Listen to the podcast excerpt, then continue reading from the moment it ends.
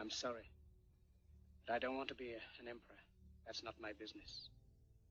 I don't want to rule or conquer anyone. I should like to help everyone if possible. Jew, Gentile, black man, white. We all want to help one another. Human beings are like that. We want to live by each other's happiness, not by each other's misery. We don't want to hate and despise one another. In this world, there's room for everyone, and the good earth is rich and can provide for everyone. The way of life can be free and beautiful, but we have lost the way. Greed has poisoned men's souls, has barricaded the world with hate, has goose-stepped us into misery and bloodshed. We have developed speed, but we have shut ourselves in. Machinery that gives abundance has left us in want. Our knowledge has made us cynical, our cleverness hard and unkind. We think too much and feel too little. More than machinery, we need humanity. More than cleverness, we need kindness and gentleness. Without these qualities, life will be violent, and all will be lost. The aeroplane and the radio have brought us closer together. The very nature of these inventions cries out for the goodness in men, cries out for universal brotherhood, for the unity of us all. Even now, my voice is reaching millions throughout the world. Millions of despairing men, women, and children, victims of a system that makes men torture and imprison innocent people. To those who can hear me, I say, do not despair. The misery that is now upon us is but the passing of greed, the bitterness of men who fear the way of human progress. The hate of men will pass, and dictators die, and the power they took from the people will return to the people. And so long as men die, liberty will never perish. Soldiers, don't give yourselves to brutes. Men who despise you, enslave you, who regiment your lives, tell you what to do, what to think, and what to feel, who drill you, diet you, treat you like cattle, use you as cannon fodder. Don't give yourselves to these unnatural men, machine men with machine minds and machine hearts. You are not machines. You are not cattle. You are men. You have the love of humanity in your hearts. You don't hate, only the unloved hate, the unloved and the unnatural. Soldiers, don't fight for slavery, fight for liberty. In the 17th chapter of St. Luke it is written, the kingdom of God is within man, not one man nor a group of men, but in all men, in you. You, the people, have the power. The power to create machines, the power to create happiness. You, the people, have the power to make this life free and beautiful, to make this life a wonderful adventure. Then in the name of democracy, let us use that power. Let us all unite. Let us fight for a new world, a decent world that will give men a chance to work, that will give youth a future and old age a security. By the promise of these things, brutes have risen to power, but they lie. They do not fulfill that promise. They never will. Dictators free themselves, but they enslave the people. Now let us fight to fulfill that promise. Let us fight to free the world, to do away with national barriers, to do away with greed, with hate and intolerance. Let us fight for a world of reason, a world where science and progress will lead to all men's happiness. Soldiers, in the name of democracy, let us all unite! Здравствуйте, все любители а, АСМР, фрустрации и самокопания. С вами Нерадужный подкаст. На подкасте, как обычно, Антон, Ильдар. Да, всем привет. Ну, я бы еще добавил всем любителям, я не знаю, каких-нибудь депрессивных событий, э, мрачных. И ничего, ничего радужного, да. Да, на самом деле, я думаю, что нужно предупредить э, слушателей, что мы будем обсуждать протестные события, и если вдруг вы слушаете подкаст и вы топите за Путина, то лучше, наверное, не слушать дальше, потому что, ну, мы вряд ли услышим друг друга. А, на самом деле, мне бы еще хотелось э, немножко поговорить не только об этом, а вообще о том, как, э, допустим, ты провел Новый год, какие у тебя вообще ожидания от года, строил ли ты, как обычно, эти, это делают люди, э, какие-то планы себе на этот год, просто интересно с тобой пообщаться на эту тему. Ну хорошо, да, действительно, давай начнем с этого. Когда 2020 год подходил к концу, многие, вот, в общем-то, как ты уже говорил, из всех утюгов сквозило мнение, вот, наконец-то 2020 год подходит к концу, и этот ужасный год, наполненный событиями, наконец э, уйдет. Сейчас э, уже, когда прошел январь, мы понимаем, что по насыщенности событий 2021 год пока что не уступает. Значит, как я провел Новый год? Я так никогда еще не проводил Новый год. Дело в том, что на Новый год я заболел коронавирусом. У меня достаточно легко все прошло. Просто не было чувства обоняния. Все время... Чувство вкуса было? Чувство вкуса было, и оно, ну, то есть оно даже и не притупилось, мне кажется. Так что... Ну да, и поэтому мы записываем этот подкаст. Очевидно, если бы у тебя пропало чувство вкуса, чувство прекрасного. Собственно, я сидел дома, я принимал видеозвонки угу. на Новый год, посмотрел новогоднее поздравление нашего президента. А как тебе, кстати, э, новогодняя речь Путина? Ожидалось, что он скажет, ну, этот год был прям пиздец тяжелым?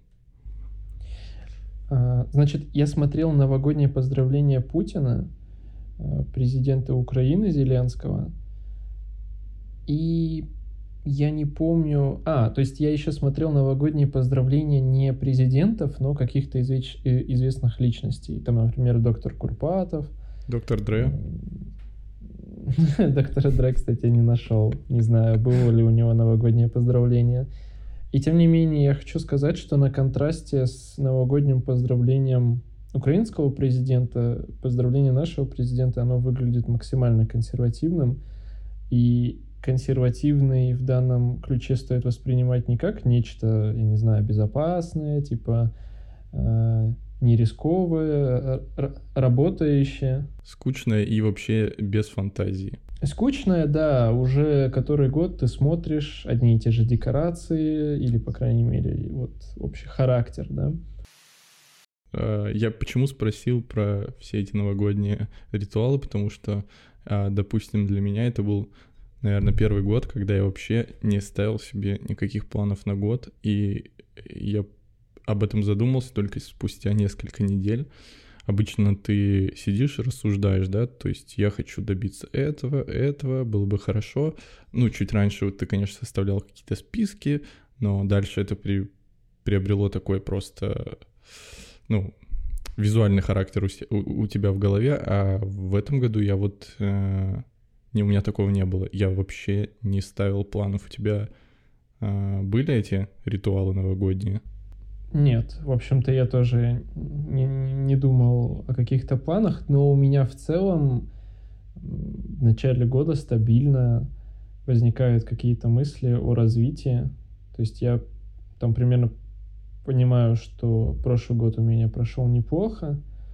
Я там вернулся из Москвы, там перешел на другую работу, как-то с материальной точки зрения как-то стало получше. И, в общем-то, я планирую продолжать все в том же духе. Вот. Но все равно это, эти планы, они какие-то однобокие.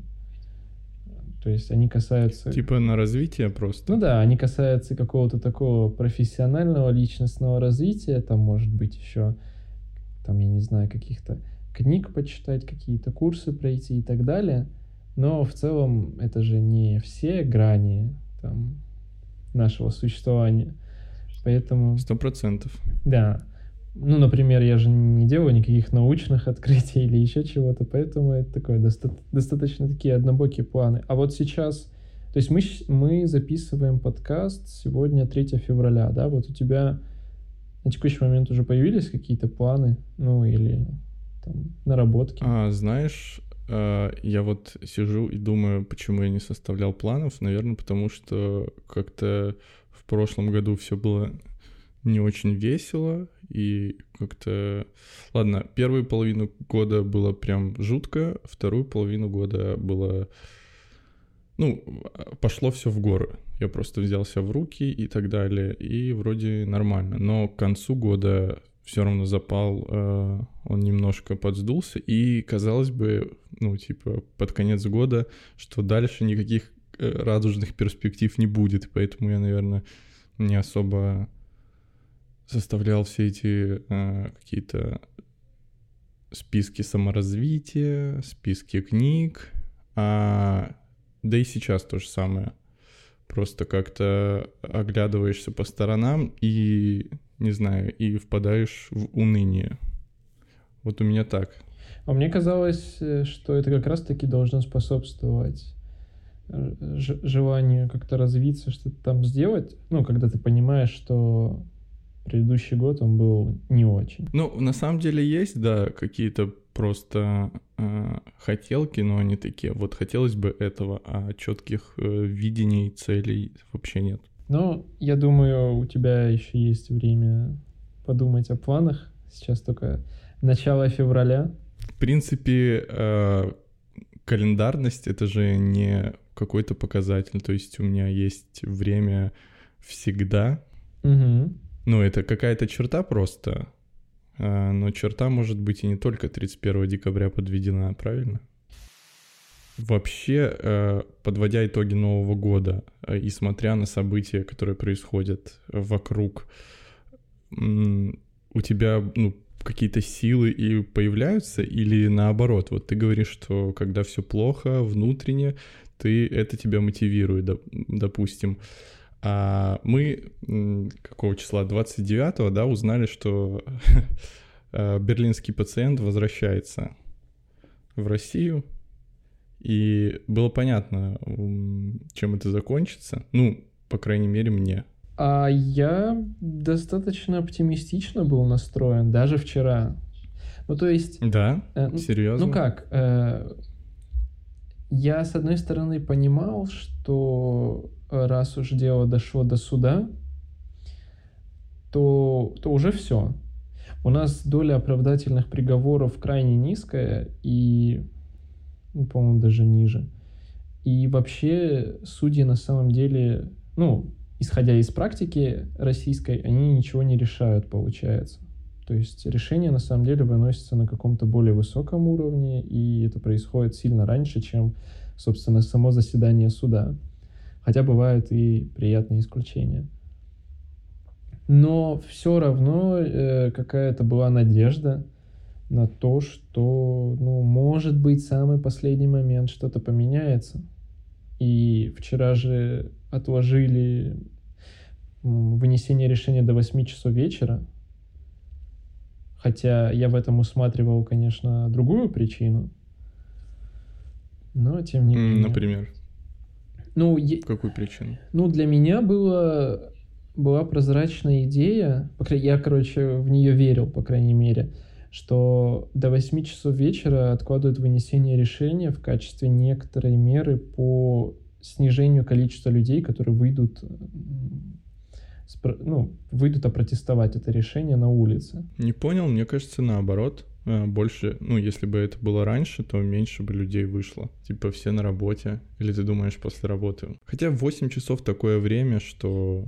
Мне кажется, как раз-таки, например, там, если бы это было 6 часов, то вот с 6 часов э, большое количество людей могло бы выйти. Мне все равно кажется, что большая часть людей, которые вчера вышла, это все равно не люди, которые там от, с 9 до 6 работают. Ну, то есть я не хочу сказать, что они какие-то плохие и так далее. Нет, все, все люди, все прекрасные. Просто наверняка они могли бы и раньше, например, выйти. А тут мы видели, что целый день, целый день э, готовились к этим протестным выходам, что в Питере, что в Москве. Съезжалась техника, собирались сотрудники ОМОНа, Росгвардии, полиции в центре города. Там, если посмотреть, э, ну, я смотрел «Дождь», э, их репортаж, там просто Преображенская площадь, вот метро в Москве, ты выходишь из э, метро, и просто сразу перед тобой автозак стоит. Так же, как и на гостином дворе, потому что я был на гостином дворе. На гостином дворе, кстати, расстояние больше от выхода из метро до этих самых автобусов и автозак. Ну, anyway, автозак напротив выхода стоит и э, А там реально, в форме. на Преображенской площади реально э, автозак заехал на тротуар. А, даже так. Да, ты выходишь, и реально ты делаешь два шага, все, автозак. Ну, просто прекрасный сервис. И, в общем-то, я считаю, что вот, этот, вот это позднее время, 8 часов вечера, оно также послужило одной из причин ну вот крайне жестокого такого ответа со стороны со стороны сотрудников Росгвардии. Типа под ночью чувствуешь себя более безнаказанным? Да. А, ну, то есть первое, что... Первое, да. То есть я попытался днем накинуть причины вообще такого высокого уровня насилия вчера, не пытаясь каким-то образом оправдать этих людей, потому что я в любом случае считаю, что ну, это максимально ужасно, и мне было крайне неловко вчера за всем этим наблюдать. Причем я наблюдал прям до самого последнего, мне кажется, стрима, лег в 3 утра. А, я тоже э, вчера с начала вот э, событий в Беларуси э, у меня вот появилось это ощущение бессонницы из-за тревожности, просто потому что мне было страшно. Да, да, то есть это некоторая тревожность и какое-то чувство неловкости, что ты видишь беззащитных людей, эм, мирных, которые страдают, которые вышли поддержать Навального и за это огребают просто физически, а Теперь, забегая вперед, мы знаем, что люди, которых увозили в отделение, их еще и пытали, таким образом пытаясь получить доступ к их телефонам и так далее. И то... Какой-либо вообще информации. Ну да, причем я читал, что они просматривали практически все твои звонки, ну, социальные сети, твои да. социальные угу. сети, какие-то подозрительные, по их мнению, чатики в Телеграме, WhatsApp, ну и прочих, наверное, мессенджерах. Так что, так что грустно. Вот. То есть ночное время суток это вот, э, мне кажется, одна из причин насилия. А для меня еще очевидным было, был такой приговор с самого утра, когда я увидел все, все это количество техники, людей, э, ну, спецслужб, э, ОМОН, полиция.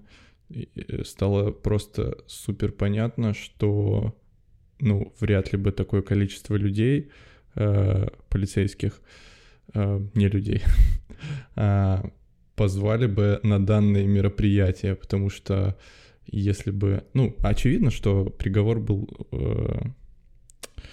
решен и спущен просто сверху, да, и типа вряд ли бы они бы беспокоились за какую-то сохранность имущества, не знаю, за просто протесты людей, если бы Навальный вышел. Ну вот из зала суда, потому что это было бы просто, ну, ликование домашнее, да, все бы выдохнули и все. А тут, ну, чувствовалось, что они готовятся к тому, что э, вот после оглашения люди начнут выходить. Ну да, я согласен. Конечно, вот как я рассуждал тогда, один процент я оставляю себе на веру, один процент вот этих оправдательных приговоров, но 99% уверенность, что этого не случится. Ну да, и тем не менее оно случилось.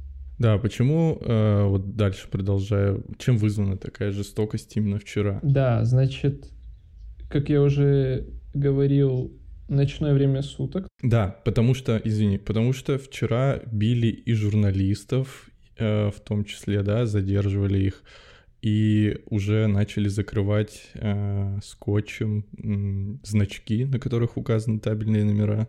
Да, я видел. Угу. Ну, в смысле, не вживую, я видел фотографии. Да. А, действительно, и людей из машин доставали. Причем, ну, вот всем просто досталось. То есть в городе, в принципе, как, ну, нельзя сигналить. Но понятное дело, что большое количество автомобилистов, они тем самым пытались поддержать людей, которые вышли в город.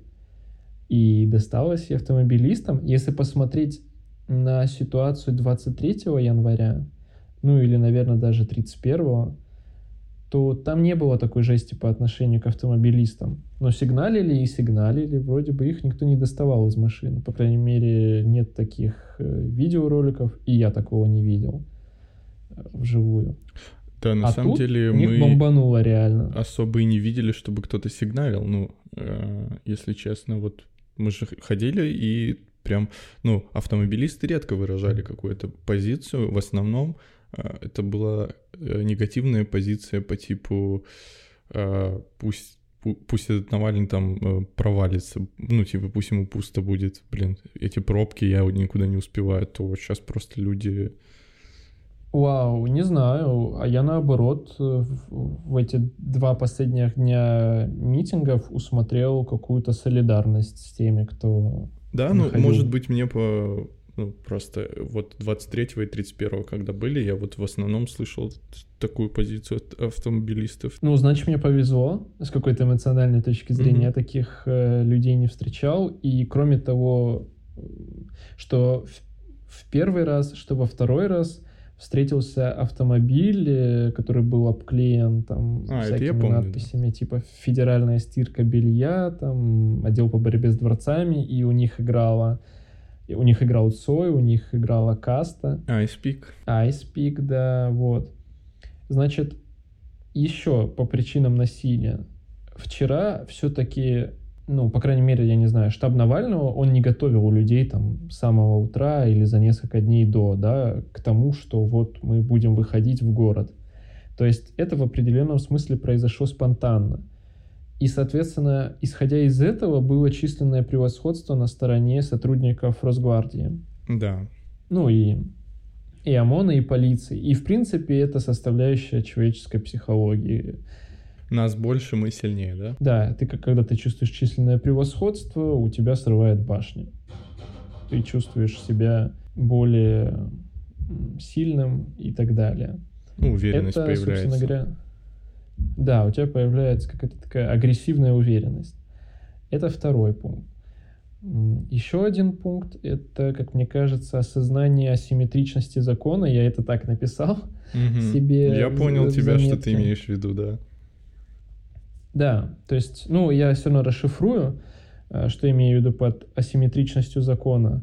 Есть сотрудник Росгвардии, есть обычный человек в гражданском, который выражает свою позицию. И мы знаем, что если простой человек пойдет и ударит или даже замахнется на эм, представителя силовых структур, он вообще-то не иллюзорно может получить уголовный срок. Он не иллюзорно сначала может быть может получить дубинкой по голове, Да. а потом еще и уголовный срок. Ну, то есть такое, ну, пакетное предложение. Да, и, ну, как бы нормально, да, это соответствует закону, по закону нельзя проявлять э, насилие по отношению к сотрудникам правоохранительных структур. Но в то же время, если они проявляют насилие к тебе, а мы видим, что сейчас это происходит по абсолютно каким-то надуманным причинам, то никаких таких последствий не будет. Более того, опознавательных признаков, вот ты до этого заметил, что у некоторых сотрудников скотчем или какой-то ленточкой заклеены их жетоны. То есть никаких опознавательных, опознавательных признаков нет, и, собственно говоря, если даже ты озадачишься вопросом там, засудить какого-то конкретного сотрудника, у тебя это не выйдет. Но вообще они даже, э, ну, меня не задерживали, и знакомых тоже не Мгм. задерживали, но, опять же, судя по роликам, сотрудники даже не представляются. Да, Даже они не называют они причину, не при- поэтому- Ну да, то есть с точки зрения соответствия закону задержание происходит незаконно. Это, в общем-то, даже не задержание, а как я некоторое время потратил на просмотр роликов Камикадзе Дед. э, Кто знает, ну, это достаточно интересный, так скажем. Одиозная личность, у которой скрутили все лайки. Да-да-да, скрутили все лайки и э, просмотры. Вот, но тем не менее он все время поправляет людей э, и говорит, что это похищение. О, вообще, да. А похищения реально были. Э, Я имею в виду случаи, когда тебя, ну, не конкретно тебя, а вообще людей, которых, которые прогуливались, запихивали в э, машины, люди в гражданском, вообще ничего не объясняя. И это реально похищение. Вот. И, наконец, последний пункт, который я усматриваю в качестве причины такого высокого уровня насилия вчера, это ну, некая подневольность людей, которые охраняют правопорядок. То есть это же явно не те люди, которые могут э, своему начальнику, который просит их э, разогнать людей в городе и, грубо говоря, установить порядок, хотя на самом деле, мне кажется, они и способствовали беспорядку, они же не могут сказать, ой, вы знаете, 6 часов вечера я пойду домой, меня там семья ждет. К сожалению, нет. То есть вот это такая их э, мрачная особенность, такая мрачная бытовуха. Хочешь, не хочешь, им надо как-то решать поставленную перед ними задачу. И ну, принимая во внимание все особенности этих людей, все особенности их личностей, да, где они работают и что они делают, кажется, что для них оптимальное решение — это просто применить насилие, и для того, чтобы быстрее попасть домой, они начинают бить дубинками, что на самом-то деле никак их, опять же, не оправдывает. Мне кажется, это еще большая дичь просто из э, желания попасть домой, бить людей. Ну, вот как-то так. А, вообще, да.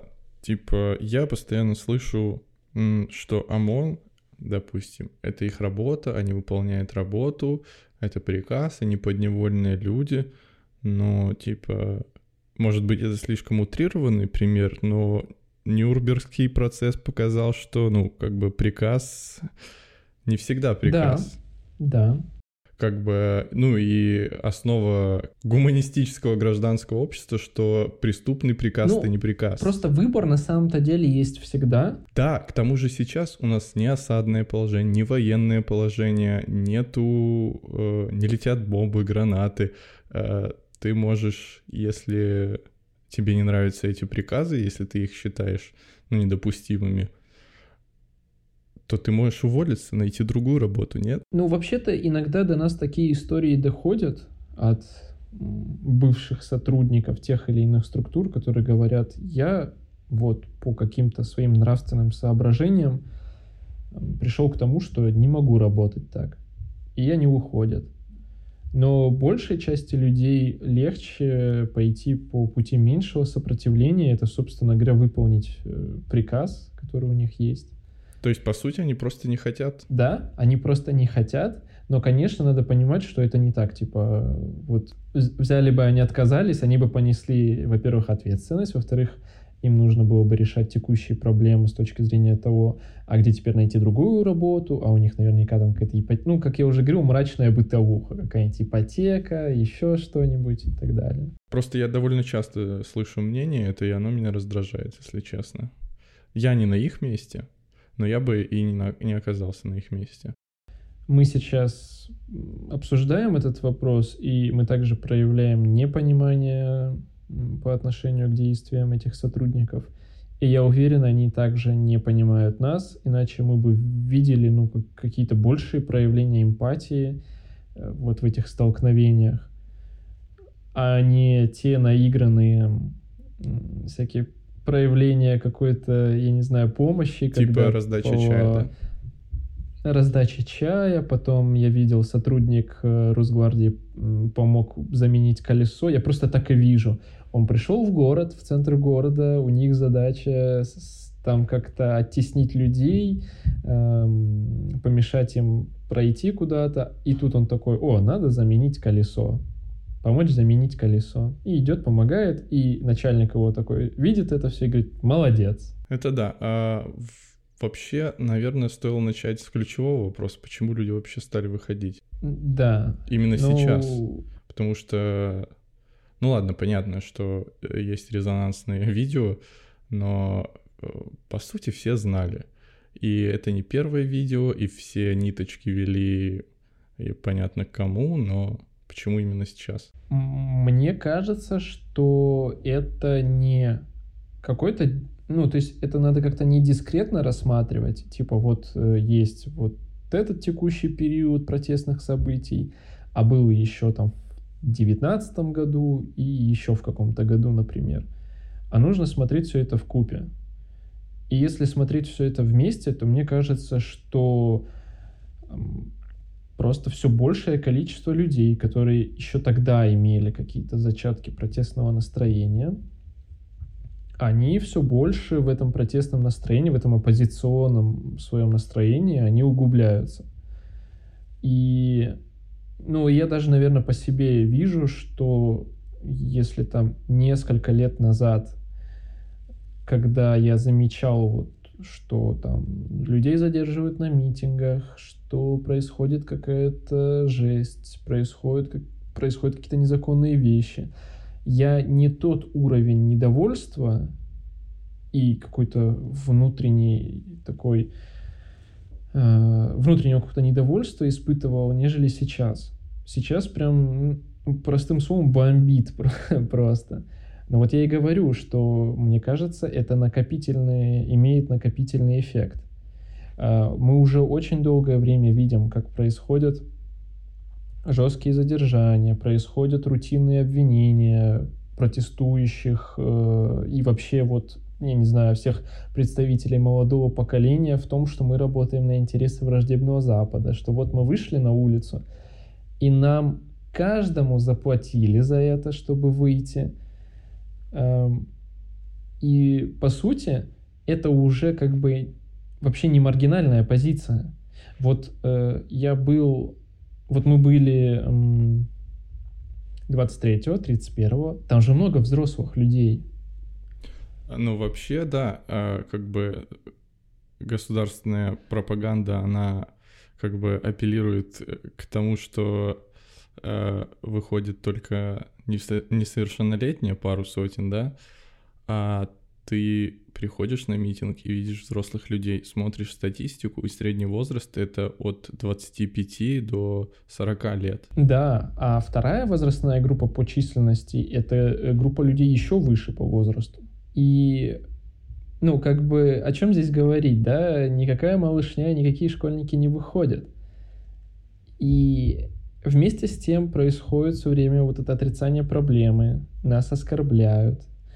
А, при этом у нас есть демонстративное проявление вот этого богатства российской элиты. Да? Недавно еще начал форситься, ну, не так может быть активно, а, старый ролик, где Путин говорит о том, что население видит эти дворцы, и на фоне всеобщей нищеты не понимает, откуда и, в, и проявляет какое-то недовольство. И а это так вообще в параллель входит с тем, что происходит сейчас. Но, к сожалению, как бы риторика официальных, ну, прогосударственных СМИ, она такая, что они стараются всего этого не замечать. Ну и власть, она же отталкивает от себя, она подавляет самых активных людей, инициативных, которые готовы что-то взять на себя. Да, слушай, у меня вот и возникает несколько мыслей. А, во-первых, а приводит ли такое жестокое обращение с людьми к деэскалации конфликта? Это раз. А во-вторых, а, такая радикальная позиция, она разве может привлекать сторонников? В смысле, может ли ну, можешь... Радикальная можешь... позиция чья? А, может, может ли такая позиция, что, ну вот, нужно бить людей, там, загонять их по домам, что вы все, а, кто выходит на митинг, маргиналы, наркоманы, а, привлечь к себе сторонников? Ну, неужели люди, которые выходят, они такие, а, действительно, может быть, стоит разговаривать с людьми? Ну, ну, они же, не... они же хотят, э, ну, получается, набрать себе, чем, ну, как можно больше электората, да? А разве такая позиция помогает им э, это сделать? Ну, они-то, наверное, хотят набрать побольше электората, а вместе с тем, я думаю, есть осознание того, что вообще-то люди не молодеют, а наоборот стареют. И их электорат, он, в общем-то, с течением времени уменьшается в своем количестве. По сути, ну, как мне это видится, есть некоторая прослойка людей, э, которую власть упустила с точки зрения ну, какой-то промывки идеологической. Да. да. И у нее есть взрослое поколение, которое продолжает смотреть ТВ и верить Киселеву Соловьевым. И есть очень маленькие, ну, там, дети, которых они, опять же, призывают не вовлекать в различные протестные события, но при этом мы просто каждый год видим какие-то там мероприятия, на которых дети облачены в жилеты, там, Единой России и так далее. Эм, ну, так вот, и есть вот эта группа, которую они тоже пытаются сейчас каким-то образом на как, э, группа, на которую они каким-то образом пытаются повлиять, но при этом кажется, что вот плоды, которые они э, получат, это как бы, наверное, уже не на их веку произойдет, мне кажется. Угу. А вот... Э... Ну и да, сейчас еще у тебя более обширный вопрос был. Мне кажется, хоть и нельзя, наверное, так говорить, это неправильно. Но мне кажется, в определенной степени нашей стране повезло, что подобные протестные настроения раньше произошли, э, раньше начали развиваться в Беларуси, ну и привели к большей эскалации, эскалации конфликта. И как бы очевидная идея, типа посмотреть на то, как э, проходили эти события в Беларуси, как эм, Лукашенко удалось как-то стабилизировать ситуацию, стабилизировать, понятное дело, не какими-то грамотными и всеми принятыми шагами, а какой-то жестью.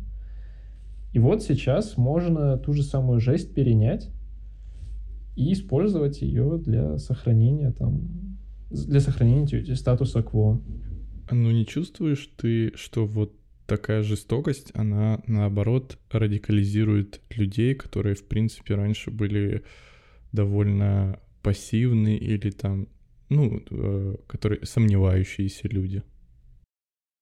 Ну, конкретно я чувствую. И я думаю, большое количество людей тоже, конечно, чувствует, потому что мне в принципе неприятно наблюдать, как, э, ну, вот даже незнакомых людей, незнакомых мне людей бьют. А уж э, тем более, если представить, что это мои знакомые, мои друзья, там, близкие люди, то, естественно, мне будет неприятно это видеть.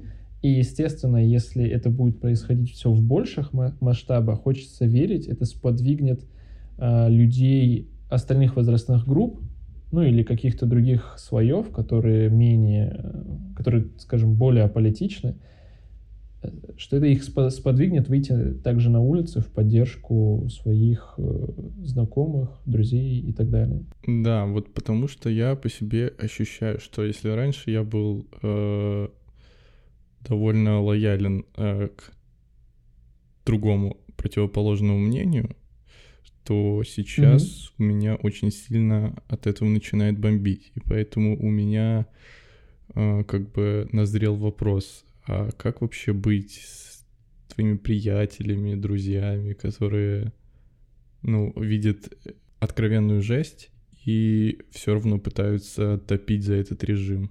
Потому что спорить очень не хочется. Спор вообще не доводит ни до чего хорошего. Ты просто больше злишься. Да. И портишь отношения с людьми. Когда я был помладше, мне, мне как-то было в кайф еще спорить. Э, как-то еще... Ну, по-моему, мы даже обсуждали этот момент. Угу. А... Я вот чувствую в себе э, вот эти настроения, которые у меня были там в 18-20 лет, довольно такие, знаешь, радикальные. Потом это все успокоилось, но сейчас это как будто с новой силой возникает. Да. То есть в какой-то момент времени это надоело спорить, но теперь на самом деле э, сейчас мне тоже как бы не хочется особо спорить с людьми, которые придерживаются другой точки зрения, потому что в итоге никто никого не слышит, а я с тобой в этом согласен. Сейчас э, в свете происходящих событий просто тоже э, отрубает все вот эти вот какие-то рациональные моменты. И также не хочется никого слушать, кто поддерживает иную точку зрения, говорит, что так им и надо, это агенты Госдепа получили там по макушке справедливо. И Навальный а еще, сидит и так э, далее. Да, а еще э, вот люди, допустим, которые говорят, что да, власть вороватая, да, у нас все в стране плохо, но выходить на митинги, что, ну, вы серьезно чем что-то этим добьетесь, чего-то? Ты как думаешь? Ну, я просто не вижу симметричного какого-то какой-то симметричной аналогии, э, ну и не аналогии, а аналога вот э, выражения своей гражданской позиции. То есть если мы посмотрим на то, чтобы стать депутатом или на то, чтобы баллотироваться в президенты, ну тебе нужно достичь определенного возраста. А как насчет позиции «начни с себя сначала»? Ну, я не знаю, типа, а что начать с себя? Вот э, когда такое говорят, очень часто имеют в виду людей, которые жалуются на то, что им тяжело жить, что у них нет нормальной работы, что им там нечего есть и так далее, и, может быть, еще какие-то негативные моменты, и они винят в этом власть. Или же, смотри, э, типа, у тебя все хорошо, что ты ноешь? Да, да, на самом деле, вот, э, короче, никогда тобой не будут довольны ты либо э, какой-то недостойный человек, который, по их мнению, ничего не добился, и ноешь, что у тебя ничего не выходит, либо наоборот, у тебя все хорошо, но так а чего ты ноешь? Да, не хочется ли таким людям э, сказать, ну, пойди в поликлинику, пойди в ГИБДД и там начни с себя? Ну, мне кажется, наиболее рациональное здесь, э, рациональный подход — это просто такими людьми не общаться. Потому что ты же вот, наверное, смотришь, э, чтобы какой-то, я не знаю, извращенный опыт э, получить, э, ну, как, я не знаю, даже ир- да, иронично я посмотрел просто... 20-минутный э, скетч-шоу 20-минутное Киселева, а никому неизвестно блоге Навального. Да, вот. И ты же как бы получаешь с этого, ну, какую-то э, дозу такого ироничного юмора, но в целом, я думаю... Guilty pleasure. Да, но в целом я бы не хотел, например, э, с таким человеком дискутировать на какую-то тему. Во-первых, он бы меня перекричал. Э, и, наверное, все вот на таких повышенных тонах свелось бы к драке. А как мы знаем, Соловьев... Э, ты силен. Э, Соловьев, он, он же показывал, типа, подсобрался и кидаешь руку, да. То есть я даже не заметил бы, как бы он меня положил. Поэтому мне, в принципе, опасно с ним выходить. Но я тебя тоже хотел спросить. Вот э, ты э, вот, вот живешь ты в стране, да, сейчас в России, ты испытываешь вот эти все негативные эм, чувства, ты недоволен тем, что происходит, э, как ты пытаешься тоже проявить свою свое протестное настроение, выразить э, свою точку зрения. Позицию, да, да, но при этом, опять же, возвращаясь к Беларуси, мы видим, там произошли жесткие митинги, жесткие задержания, мы видели какие-то элементы концлагерей, и я даже вот иногда читаю там Нехту и вижу, что там какой-то концлагерь строится. А, получается, что очень много такой вот внутренней эмоциональной нагрузки, которая на самом деле практически не находит какого-то выхода. И вот тебе какой видится выход для того, ну, чтобы как-то прийти к какой-то гармонии внутренней, что ли, чтобы начать себя чувствовать хорошо? Ох, это сложный вопрос, потому что я уже не первый день задаюсь этим вопросом. Еще с точки зрения того, что может ли это все разрешиться каким-то несиловым, мирным путем. Ну, честно, я не нахожу э, пока никаких ответов. Ну, а ты рассматривал хотя бы там на мгновение вариант иммиграции страны. Да, когда это все началось, я, я долго уже не думал об этом, но когда все это началось, э, я такой... Эм, я начал продумывать этот вариант, но пока на фоне идей. Но, честно говоря, мне э, не хотелось бы прибегать к этому варианту. А почему? Просто а, не знаю, потому что для меня внутренне это какая-то трусость, но это глупые э, ощущения, чувства, но у меня вот э, внутренне так. Типа, когда встречается какое-то препятствие, не знаю, это какой-то гештальт, что его нужно преодолеть. Да, еще позиция, что глупо, ну, э, не глупо, а позиция о том, что, ну, типа, что ты там можешь у себя из-за границы раскрывать рот, когда ты тут не тут здесь, не участвуешь активно э, в жизни страны. Ну, тоже. Мне кажется... Есть в этом э, основании. Да. Ну, кстати говоря, я готов с этим немного поспорить, потому что... Э, окей, еще раз. Вот есть аргументация такая, что а что это люди, которые находятся вне границ нашей страны, что-то там тявкают и призывают к каким-то митингам и так далее. Они даже не живут здесь. Наверняка, во-первых, это какие-то агенты Госдепа, а во-вторых, просто подлые люди, которые, находясь... Нет, смотри, я, есть такая позиция, но я сейчас описал свою внутреннюю позицию. Это внутренне мое, типа, я такое, какое моральное я право имею об этом говорить, но не факт, что это так и есть. Ну, вот я пытался просто тебе э, рассказать, почему это может быть все-таки нормально. Вот взять того же самого Навального. Э, Навальный мог бы, например, остаться в Германии. Да? Во-первых, тогда он, конечно, был бы признан преступником всеми провластными СМИ, потому что бы он бы перестал бы отмечаться да, по своему условному сроку. Но дело не в этом, я к тому, что он бы тогда был бы недосягаем для правоохранительных органов нашей страны. Ну, если бы только его там, mm-hmm. если бы только его не запросили там депортировать. Но просто вот он приехал в Россию, и его посадили. И сейчас, если поговорить э, о тех организаторах митингов 23 и 31, ну, например, Волков, Жданов, который там в штабе Навального сидят и как-то, во-первых, комментируют происходящее, во-вторых, призывают. Ну окей, находились бы они э, в, в России ровно точно так же, как и всех остальных, Соболь и других э, сторонников Навального, просто приш, при, пришли бы к ним домой и забрали бы в отделение. Все. Ну то есть... Э, а какой здесь может э, идти... Э, я не знаю, достойности речь, если игра заведомо, ну, нечестная и, и несправедливая, да, то есть э, ты играешь по чужим правилам, ты, если придешь сюда, тебя сажают, но ты не можешь при этом э, как-то координировать действия большого количества людей. А другая же сторона, она имеет просто максимальные возможности по этой координации. При этом, да, ну, вот я гипотетическую такую идею рассматривал переезда. Я не смог вот как-то очертить, что это за чувство, но я тоже понимаю, что да, как, какое-то есть здесь неоднозначное такое чувство, что ты вот уезжаешь, э, и это плохо, про, просто говоря.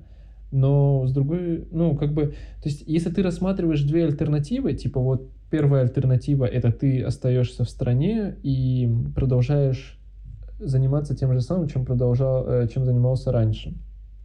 Там, например, эпизодически выходишь погулять, чтобы поддержать какие-то протестные настроения, часть из вас ловят, сажают в автозаки, выписывают штрафы и так далее. И это может продолжаться вообще очень долгое время. И ни к чему хорошему не приведет, потому что, ну, есть власть, которая хочет э, сохранить власть, и у нее есть ресурсы, и она их направляет на то же самое, да. А вторая э, альтернатива — это ты переезжаешь, например, в другую страну, ты переезжаешь там, скажем, не в качестве беженца, то есть ты не ведешь какой-то жалкий образ жизни, а, я не знаю, идешь, устраиваешься по специальности, в какую-то интересную компанию — как-то развиваешься, обновляешься, так скажем. И, например, в тот э, момент, когда страна сама обновится, когда она будет готова принять тебя и помочь тебе реализовать твой потенциал внутри этой страны, ты берешь и возвращаешься. Ну, по крайней мере, мне хочется верить, что это то, что произойдет с такими людьми, как, например, Сергей Гуриев, который уехал. Да. А, да. Хочется верить, что он когда-то сможет вернуться в Россию и реализовать свой потенциал здесь. Так же, как и Чичваркин и Ходорковский. Ну, да. Слушай, ты очертил для себя границу вот эту, которая, ну, дальше некуда? На самом деле, э, да. э, я еще до, до суда над Навальным про себя, ну, я ни с кем не делился, потому что мне, в принципе, кажется, пустыми все эти разговоры, типа, вот, надо валить, надо валить. Это уже сколько лет продолжается. Все, э, ну, большое количество людей говорит, надо валить. Но до того, как э, наступил суд и вынесли решение, я про себя думал, что, типа, вот это, короче, тот э, эпизод, которым я легитимизирую свое то или иное решение. Вот, поэтому, ну, для себя внутренне как-то нравственно я считаю нормальным, типа, вот, если я сейчас возьму и ливну куда-то. Позиция людей, э, что они не за Навального, и поэтому они не будут выходить. Или там, а, а кто, если не Путин? А, вот что ты думаешь на этот счет? Потому что, в принципе, это такие, ну, знаешь, более-менее на одной полке э, лежащие позиции. Ну, это говорят же разные люди. Я имею в виду, что среди людей, э, похожих на нас, наверное, так ни, никто не говорит, типа, а кто, если не Путин? Ну, или, по крайней мере, таких очень мало. То есть это в основном говорит взрослое поколение, которым эту мысль очень так вот изящно интегрировали в их мозг, что... Чипизировали. Да, что... да, чипизировали, что никто, кроме Путина, не может эту власть э, удержать в руках. Ну, а тем временем никто не рассматривает идею, например, я не говорю, что кроме Путина никто как бы не что может быть власть не президентом обязательно России. должна удерживаться в одних руках. Да, что это же может быть парламентская республика. И вообще кажется, что одна голова хорошо, а две, три, четыре, пять, шесть, семь, восемь лучше. Да, парламент. А, это, это раз. Второе. эм, У нас на самом деле есть примеры людей, которые могли бы побороться за президентское кресло и наверняка были бы достаточно ну, интересными, по крайней мере, с точки зрения потенциально принимаемых э, решений президента. Ну, там, например, вот я недавно смотрел ролик у Максима Каца. Ну, как бы к нему по-разному можно относиться. Я недавно общался с людьми, которые говорили, ой, я, я этого Максима Каца не переношу. Потому что Но искусство — это взрыв. рассматривал... Отсылочка к Наруто, да?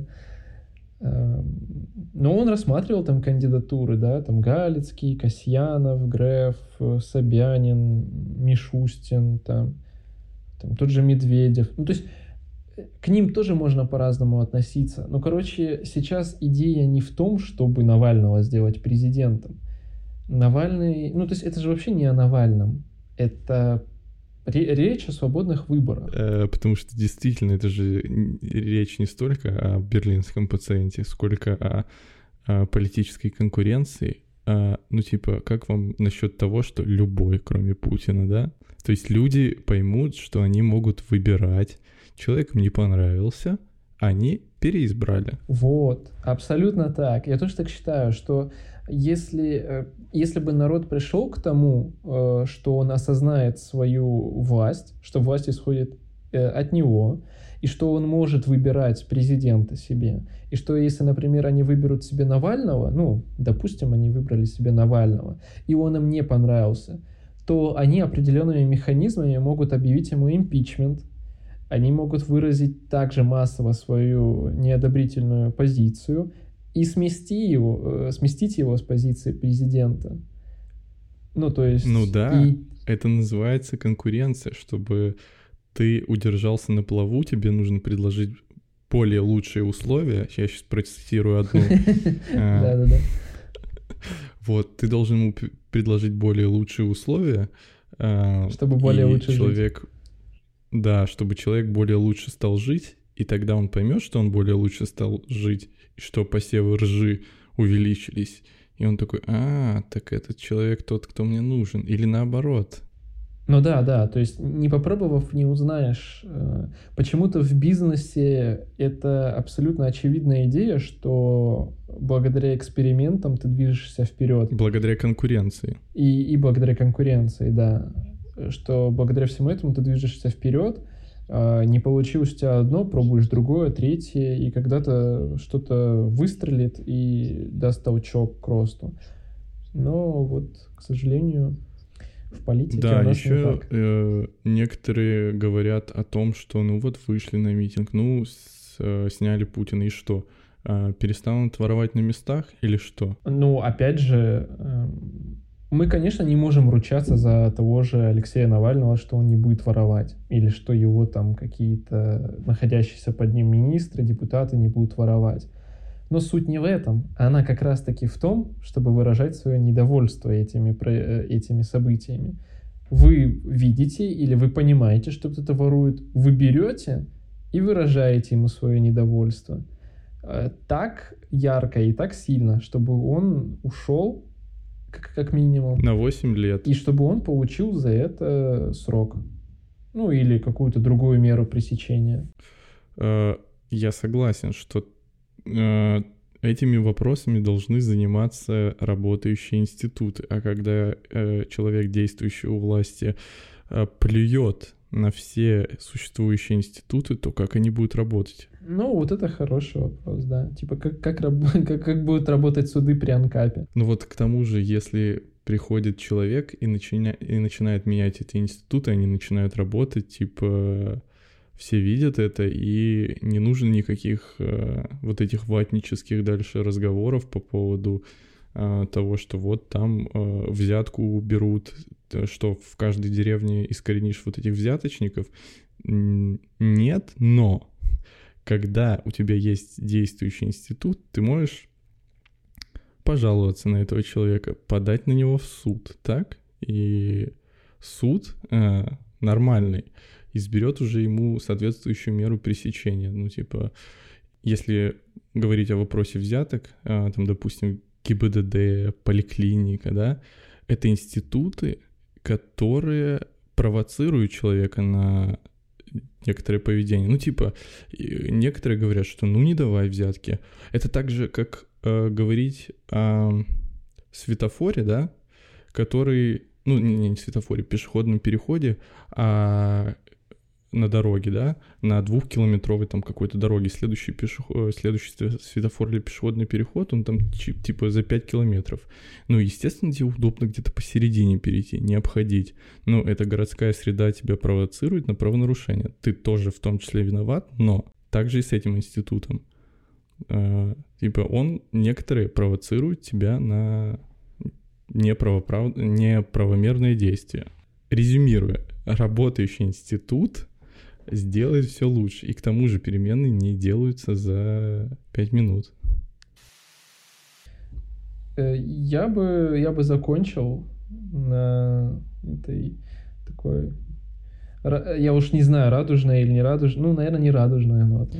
Да, вполне себе неплохо поговорили. Да, я не знаю, извинюсь, хотя, а, ну, в общем, за излишнюю вот эту политоту, но мне кажется, сейчас э, ей самое место, и, и чем из большего количества утюгов она прозвучит, э, тем, может быть, мы станем более лучше жить. Я с тобой согласен. Пусть это было похоже на какой-то э, кухонный разговор, который, который таким и является. проводится в большом количестве домохозяйств, да, но опять же, я в этом усматриваю некоторую пользу. Чем больше будет, чем больше будут об этом говорить, тем больше вероятность, что мы к чему-то разумному придем. Согласен, давай заканчивать тогда. Всем спасибо, что слушали. Э, героям слава, живи Беларусь, да. свободу политзаключенным. Да, ставьте лайки там, где это возможно, подписывайтесь, э, пишите в комментариях, что думаете, ну там, например, что мы не правы и что все на самом деле отлично. Эм, всем пока. Пока.